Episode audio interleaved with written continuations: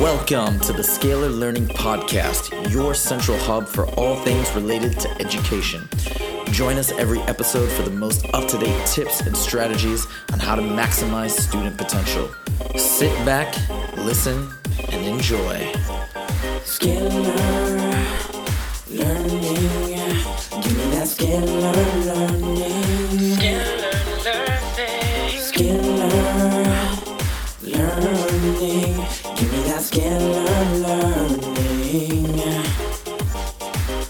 What's up, everybody? Welcome back to another episode of the Scalar Learning Podcast. I am your host, Huzefa, as always. And today we are talking about a really cool activity that you can try to adapt for your child to get them thinking in a more entrepreneurial way. Now, this idea comes courtesy of Jeff Bogle. I hope I'm pronouncing his name right. Jeff Bogle is an at home dad who writes humorously about parenting and all things childhood on his site Out with the Kids.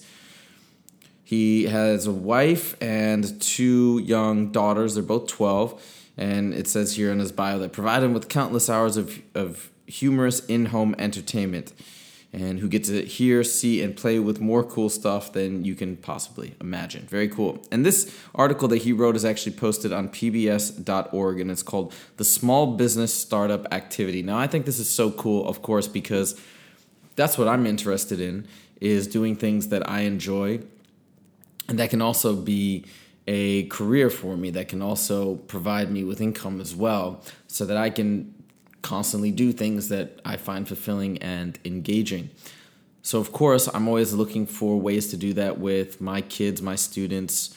Uh, when I say my kids, I mean my my clients. Actually, uh, a lot of times I do consider them almost part of my family, which is really cool. But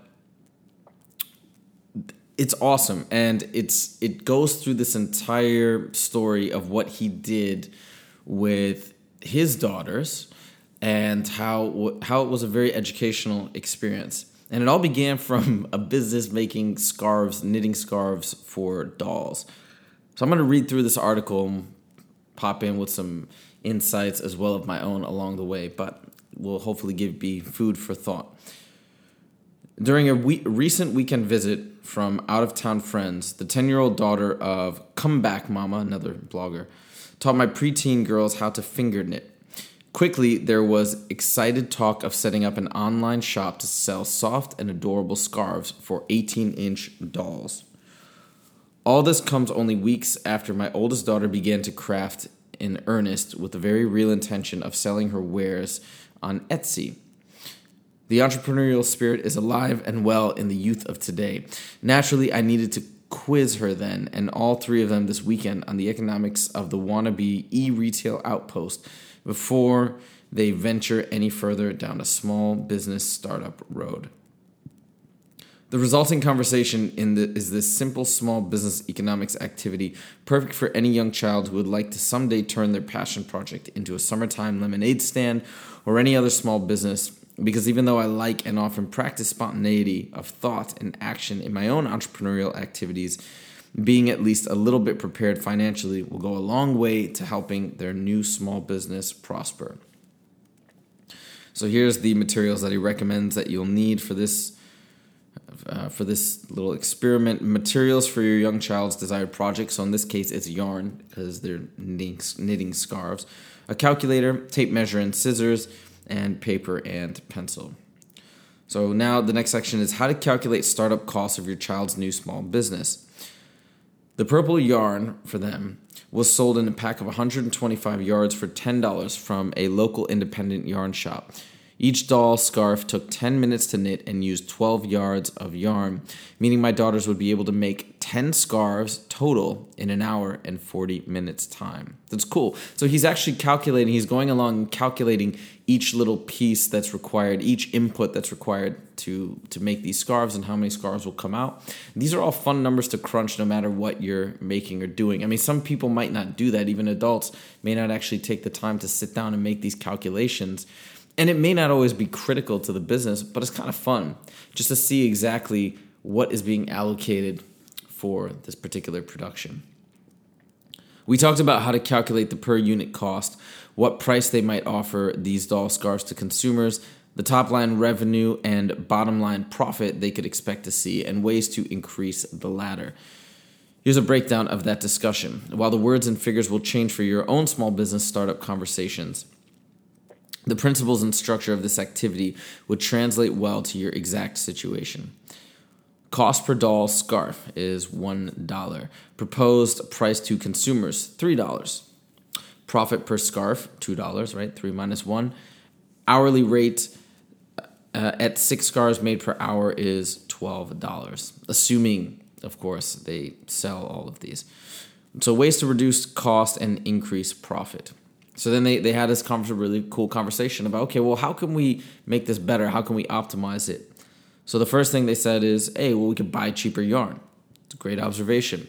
We talked about the quality of the products, fair trade, buying local, and the balance of a living wage for all parties involved. Because part of being in business is considering the ethics of your business practices. All right, number two, buy yarn in bulk. It's possible to save on yarn by purchasing in bulk, but there are inventory costs to consider. In a larger business, this often manifests itself as physical building space and extra rent. In a child's small business, this is space in the home and a parent's willingness to cede a portion of their living space to business inventory. Number three, make scarves faster. They just began to finger knit, so there's a real chance they will get better and faster at doing so, which will result in an org- result in an organic improvement to the bottom line potential of their doll scarf business. But we also talked about the balance of quality and quantity, stressing that they should not be cutting corners to produce products faster. It's certainly exciting to witness both the creative and entrepreneurial spirit flow from your kids, but it is important to ground them in some basic small business 101 skills so that they understand how the actual cost of supplies, their time costs, and the ethics of running a business impact their bottom line and maybe their community. Whether your kids want to finger knit or set up a lemonade stand this summer, this small business activity should help you introduce some basic economics concepts to your little entrepreneurs so cool. I think that one thing that was potentially left out of this article. This is great, by the way, and not to. Not, it, I think it's a phenomenal idea, and I think he raises so many cool questions. But if I had to add to it, what I would say as well on top of it is instead of calculate, I think when when we calculate these potential profit values based on the selling price, we overlook, of course, or he's overlooking, and maybe he covered this with his kids, but he's overlooking the, the fact that he, they probably won't sell anything for a long time, or maybe just a few scarves initially. So all the calculations about profits and time invested, it's not going to do much early on. And I think one of the most important things, especially if you're setting up an e-commerce shop, a web shop of some sort for a product, it will be months in some cases years before any product is sold. So, one of the biggest things that they will need to consider, you will need to consider if you're doing something like this that's online, is how to market. And a big component of that nowadays would be using social media. This is something that I've become familiar with lately. And social media, actually, you'd be surprised, a lot of kids are even more familiar with social, way more familiar with social media than we as adults are. But the biggest component, I'd say, is not just having a familiarity with these different methodologies to com- connect with people and spread the word, but I think kids need to understand that all of these things take a tremendous amount of time before traction is built. And probably the number one, the most important thing that, most important lesson that they should take away is whatever it is they want to do, they shouldn't worry about profits initially and shouldn't worry too much about I mean, these would be pretty minimal costs i think early on for something like this type of a business what they need to get comfortable with mentally and emotionally is that it will take quite a bit of time and to try and do things on a social media front or on a general publicity front for content creation that's going to be steady and consistent for a re- relatively lengthy period of time because that's just what happens. If you talk to most people who've built tremendously successful Instagram accounts, YouTube channels, Facebook pages, things like that, that now generate leads and traffic to their websites to purchase whatever products they may be marketing or selling. It takes time to build that audience, and it also takes a lot of good content, and eventually, you have to build a connection with your audience and fans, supporters, etc.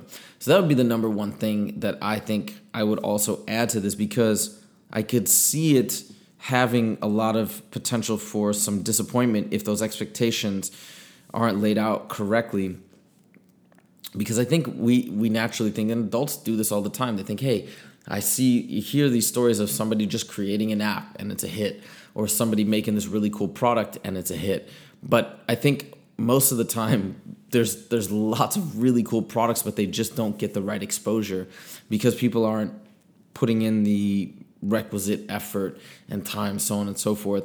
So they try one thing and then doesn't seem to work. They say okay this is not working for whatever reason. Probably just doesn't work and they give up when instead what they don't realize is behind all of these great products companies applications whatever it may be before that success level was reached there was a lot of time and a lot of failures and a lot of trial and error that was put in with other great products that just didn't connect before reaching this amazing point where you have this climax of an incredible product, a good connection with the community.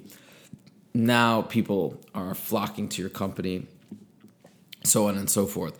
So, an important thing I would add to this. But, anyways, the general idea is I think this is so cool and it gets kids, even if this yarn scarf business doesn't take shape exactly how the girls envision it, well, now they have this process roughly embedded within their minds. They can do it again if they get another product. They'll know the process of setting up a website and they could do it again and again until they find something that really clicks.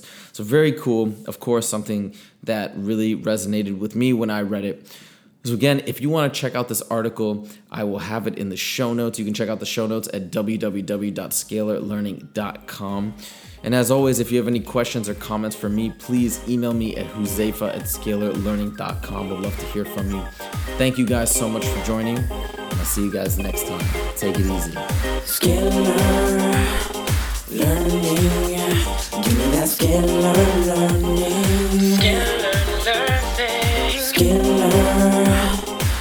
Learning. Give me that scalar learning.